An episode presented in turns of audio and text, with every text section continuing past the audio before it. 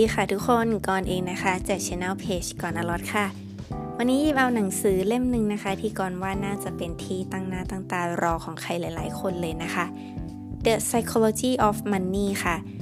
โดยคุณมอร์แกนเฮาเซลนะคะ สำหรับเล่มนี้เนี่ยที่กอนอ่านเนี่ยกอนได้มาเป็นภาษาอังกฤษนะคะ เป็นต้นฉบับเลย เพราะว่าจริงๆ แล้วถูกป้ายยาใหม่ทีนึงค่ะ โดยเพจรีวิวหนังสือเหมือนกันนะคะ ชื่อว่าเพจสิ่งนักอ่านค่ะ แล้วเขาก็ทำเป็นโพสต์ที่เขียนรีวิวหนังสือนะคะ แนะนำประจำปี 2564 แล้วก็โดนป้ายยาตั้งแต่เดือนมกราค่ะทุกคน ซึ่งในตอนนั้นเนี่ยยังไม่มีฉบับแปลไทยออกมานะคะ แต่ว่าถ้าพูดถึงตอนนี้เนี่ยเดือนเมษา ก่อนว่าก็สำนักพิมพ์ Live Rich นะคะของโค้ชหนุ่ม The Money Coach เนี่ยก็น่าจะแปลไทยแล้วก็เอาออกมาจำหน่ายเรียบร้อยแล้วนะคะสำหรับตัวหนังสือเล่มนี้ในมือก่อนนะคะอยู่ที่ 242 หน้าค่ะ หนังสือเนี่ยจะแบ่งออกเป็นทั้งหมด 20 บทนะคะ แล้วแต่ละบทก็จะพูดถึงแง่มุมต่างๆ ของคุณมอร์แกลเฮาเซลที่มีต่อเรื่องของการเงินค่ะ เขาว่าเทคนิค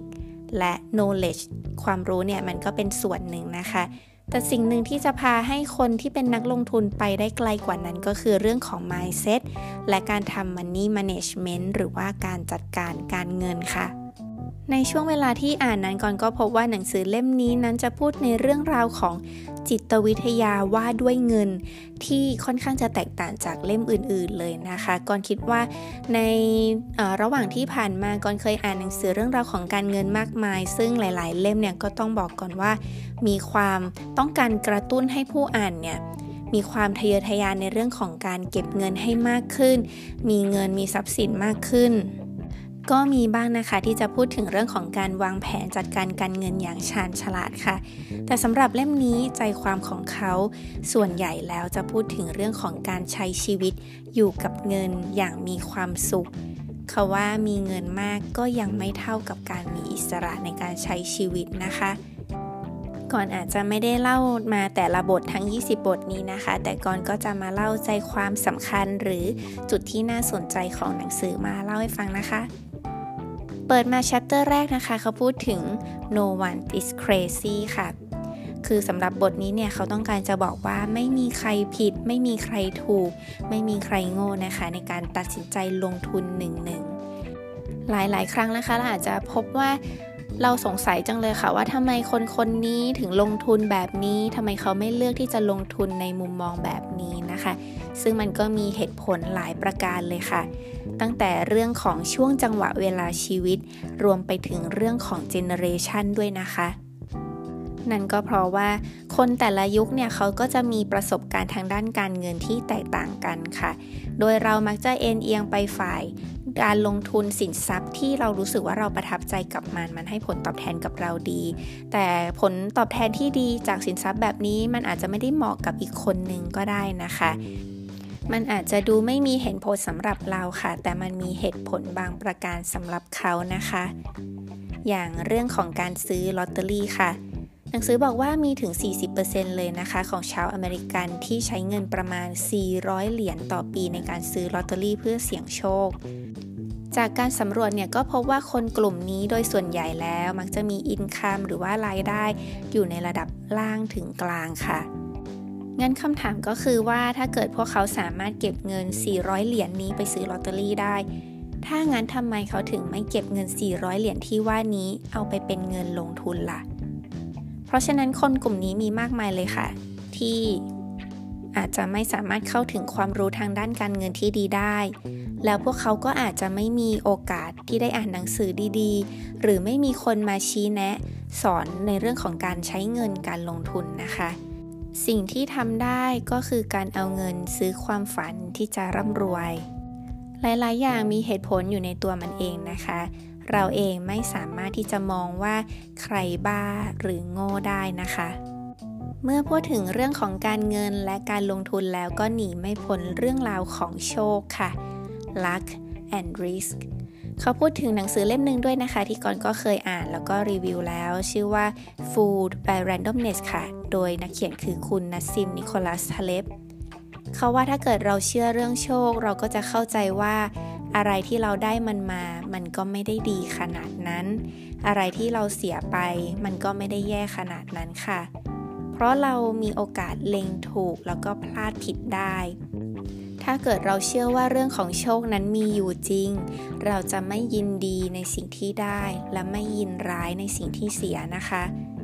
การมีเรื่องโชคเข้ามาทำให้เราเนี่ยไปยกย่องคนที่ไม่ได้เก่งมาก แต่เขาดันโชคดีที่โชคเนี่ยเข้าข้างเขาค่ะ แล้วก็กลับไปมองว่าพวกเขาเนี่ยเป็นคนที่มีฝีมือ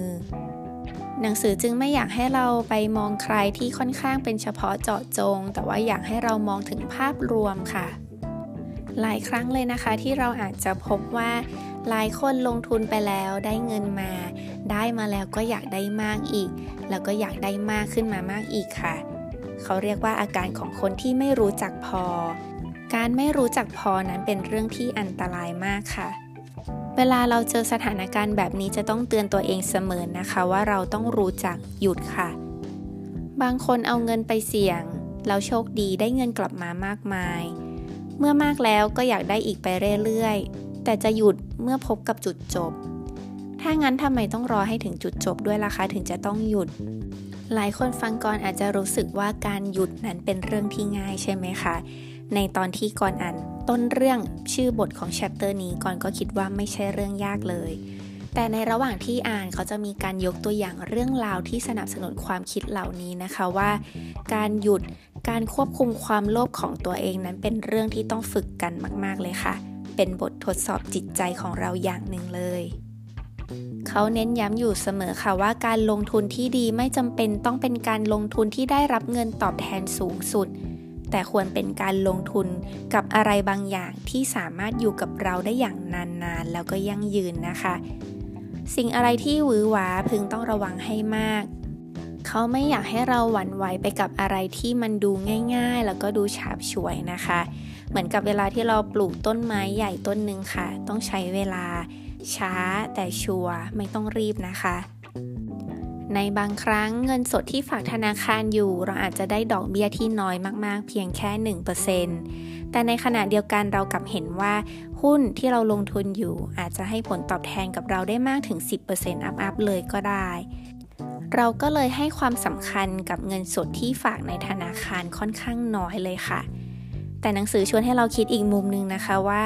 ถ้าณตอนนั้นเงินสดที่มีมันทำให้เราไม่ต้องไปถอนเงิน มาจากหุ้นที่กำลังขาดทุนอยู่ เพราะว่าตอนนี้เราไม่มีเงินใช้แล้ว เราอยู่ในยามวิกฤตแล้ว มันก็เท่ากับว่าเงินสดก้อนนี้มีค่ามากกว่า 1%แน่นอนค่ะมาลองคิดตามกันดูนะคะว่าทำไมเราทุกคนถึงอยากที่จะร่ำรวย เราสามารถเอาเงินไปลงทุนได้ ทุกอย่างนั้นมีความเสี่ยงแน่นอนค่ะ แต่เราก็ต้องรู้จักเผื่อเงินไว้ในยามที่เหตุการณ์ไม่คาดฝันนั้นเกิดขึ้นนะคะ แต่ในขณะเดียวกันนั้นเอง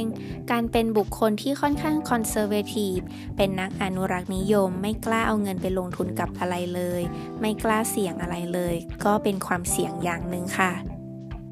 เราลองมานั่งคิดแล้วก็ตอบคำถามตัวเองดูนะคะว่า ทุกคนเนี่ยต่างมีเป้าหมายที่อยากจะร่ำรวยค่ะ แล้วเราเนี่ยอยากจะร่ำรวยไปเพื่ออะไรกันก่อนคิดว่าคำตอบหนึ่งในหนังสือนั้นก็คือเรื่องราวของความสามารถในการควบคุมเวลาและความเป็นอิสระค่ะ ครั้งหนึ่งชาลีมังเจอร์เคยพูดเอาไว้ค่ะว่า ตัวเขาเองไม่ได้ตั้งใจที่จะรวยนะคะ เพียงแต่เขาต้องการความเป็นอิสระค่ะ ความสามารถในการควบคุมเวลาเป็นสิ่งที่เงินนั้นให้กับเราได้อย่างคุ้มค่ามากที่สุดค่ะ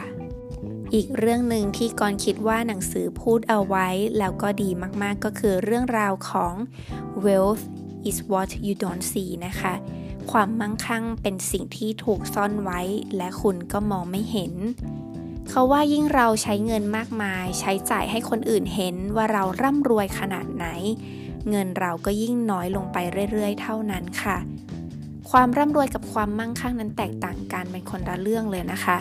เนื่องจากความมั่งคั่งเป็นสิ่งที่มองไม่เห็น ชีวิตเราแต่ละคนจะมีเกมที่ต้องเล่นแตกต่างกันค่ะ หนังสือเขาจะยกตัวอย่างให้เราฟังนะคะว่าอย่างเช่น อาชีพหน้าที่การงานบางอย่าง อาจจะต้องอาศัยภาพลักษณ์ให้ดูดี เพราะฉะนั้นพวกเขาเนี่ยอาจจะต้องพบคนเยอะๆนะคะ ก็จำเป็นต้องมีรถดี มีบ้านหรูๆมีนาฬิกาแพงๆเพื่อที่จะได้สร้างความน่าเชื่อถือค่ะ และทุกคนก็เชื่อในสิ่งที่เห็นในขณะที่อีกคนนึงอาจจะเป็นคนที่ทำงานธุรกิจที่บ้าน หาเงินที่บ้าน เขาใส่เสื้อผ้าธรรมดา เขาอาจจะไม่จำเป็นที่จะต้องมีรถแบบนั้น มีนาฬิกาแพงๆแบบนั้น หรือว่าบ้านใหญ่โตก็ได้ เพราะว่าลักษณะการทำงานนั้นก็ไม่รู้ว่าจะต้องมีของเหล่านี้ไปอวดใคร แล้วก็ทำไปเพื่ออะไรนะคะ เราทุกคนต่างมีเกมที่ต้องเล่นดำเนินไปนั้นแตกต่างกันค่ะ ความรับผิดชอบในแต่ละคนก็แตกต่างกันด้วย บางคนสามารถเดิมพันความเสี่ยงได้สูงกว่า แต่บางคนอาจจะต้องรับผิดชอบอะไรหลาย ๆ อย่างเยอะหน่อย เขาอาจจะไม่กล้าเอาเงินไปลงทุนอะไรที่มันดูเสี่ยงสูงมาก ๆ แต่ละคนมีเกมชีวิตที่ต่างกัน ไม่มีใครบ้า ไม่มีใครโง่นะคะเขาว่าเรื่องราววุ่นวายเกี่ยวกับเรื่องการเงินนั้น มันก็เกิดขึ้นมาจากการที่เรานั้นรู้สึกด้อยกว่า ก็เพราะว่าเราเปรียบเทียบเรากับคนอื่นค่ะ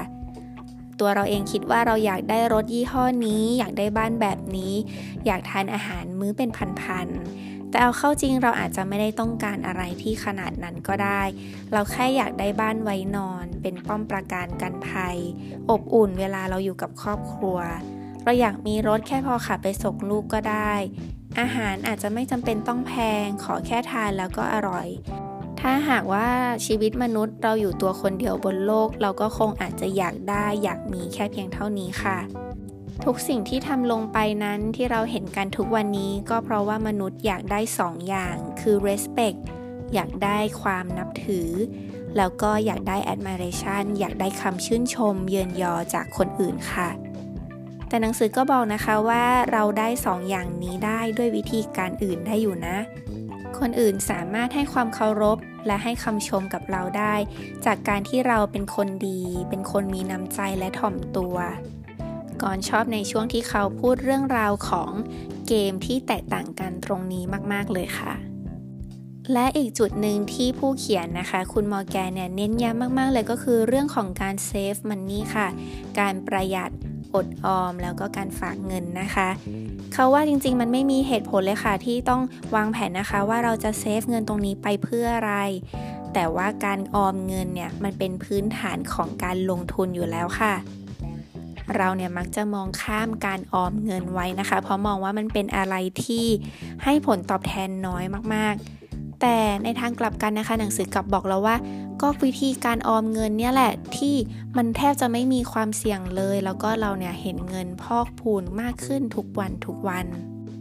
การเก็บออมเงินเนี่ยมันเป็นสิ่งที่มอบความยืดหยุ่นให้แก่เราได้ค่ะ ยืดหยุ่นทั้งเวลา และยืดหยุ่นในแง่ของโอกาส ในช่วงที่เราตกงาน ช่วงที่หุ้นตก แล้วไม่มีเงินพอที่จะใช้จ่าย การมีเงินในบัญชีที่มีสภาพคล่องสูง สามารถถอนออกมาใช้ได้ ก็เป็นช่วงหนึ่งที่ทำให้เราสามารถหลุดพ้นจากช่วงวิกฤตนั้นไปได้นะคะหรือถ้าเมื่อไหร่ที่เราพบว่ามีโอกาสดีๆ ที่เราเห็นหุ้นราคาดีๆ ผ่านเข้ามาแล้ว แต่ถ้าเกิดตอนนั้นเราไม่มีเงิน มันก็ทำได้เพียงแค่ปล่อยให้เวลาผ่านไปเท่านั้นเองค่ะ คุณหมอแกนเล่าว่าอย่างครอบครัวของเขาเองเนี่ย ถึงแม้ว่าตัวเขาจะเป็น financial advisor นะคะ เป็นผู้แนะนำทางด้านการเงินเลย เขาอาจจะแนะนำให้ลูกค้าของเขาเนี่ยไปลงทุนแบบนั้นแบบนี้นะคะ แต่สำหรับตัวเขาเองและภรรยาทั้งสองคนเนี่ยเขาจะมีความมองความคิดเห็นในเรื่องของการเงินเนี่ยที่เหมือนกันมาก ทั้งคู่สบายใจที่จะเก็บออมเงินไว้เป็นเงินสดหรือเงินฝากนะคะ ซึ่งเป็นอะไรที่สามารถถอนออกมาใช้ได้เลยโดยทันที แล้วพวกเขาเนี่ยก็บอกว่าเขาเนี่ยออมเงินไว้แบบนี้ไว้เป็นจำนวนมากเลยค่ะ อย่างช่วงเวลาที่พวกเขาสองคนเนี่ยซื้อบ้าน หลายๆ คนก็แนะนำว่าทำไมไม่ผ่อนบ้านไปนะคะ จะได้เอาเงินส่วนหนึ่งเนี่ยไปหมุนได้เอาไปลงทุนแบบอื่น แต่พวกเขาทั้งสองเลือกที่จะซื้อเงินสดเลยค่ะ เหตุผลนั้นไม่ได้มีเหตุผลอื่นใดนอกไปจากความสบายใจของทั้งคู่ ความรู้สึกว่าไม่ได้มีภาระผูกพันอะไร ความรู้สึกเป็นอิสระค่ะ นี่คือเรื่องของความอบอุ่นใจ ไม่ใช่เรื่องของความรู้หรือเทคนิคอะไรเลยค่ะ ก็ขอให้เราเป็นคนร่ำรวย ที่ร่ำรวยไปทั้งเงินทอง แล้วก็ร่ำรวยความสุขนะคะ ก็เป็นยังไงกันบ้างคะกับหนังสือเล่มนี้ The Psychology of Money นะคะสำหรับเล่มแปลไทยเขาใช้ชื่อภาษาไทยค่ะว่าจิตวิทยาว่าด้วยเรื่องเงินนะคะ เป็นหนังสือที่ถูกเขียนออกมานานหลายปีแล้วนะคะ แต่ว่าเพิ่งจะมีคนเอามาแปลค่ะ ก็ต้องขอบคุณของสำนักพิมพ์ Leaf l i s h ด้วยนะคะ ที่เอามาแปลให้คนไทยได้อ่านกันก่อนคิดว่าเป็นหนังสือเล่มหนึ่งเลยค่ะ ที่น่าจับตามอง แล้วก็ถ้าเกิดใครอยากจะมีมุมมองในเรื่องของการเงิน อย่างมีความสุขเล่มนี้ก่อนก็รู้สึกว่าเป็นเล่มที่ควรอ่านเลยค่ะ ขอบคุณทุกคนที่รับฟังกันมาจนถึงตรงนี้นะคะ มีอะไรแนะนำติชมหรืออยากพูดคุยก็ทาง Facebook ก่อนอลอดเลยค่ะ หรือว่าถ้าเกิดใครอยากเจอหน้าเจอตากัน หรือเห็นภาพประกอบคำบรรยายอื่น ๆนะคะ ก็ทางช่อง YouTube Channel ก่อนอลอดค่ะหวังเป็นอย่างยิ่งเลยค่ะว่า EP นี้จะเป็นประโยชน์ให้กับผู้ฟังหลาย ๆ คนเลยนะคะสำหรับวันนี้ สวัสดีทุกคนนะคะ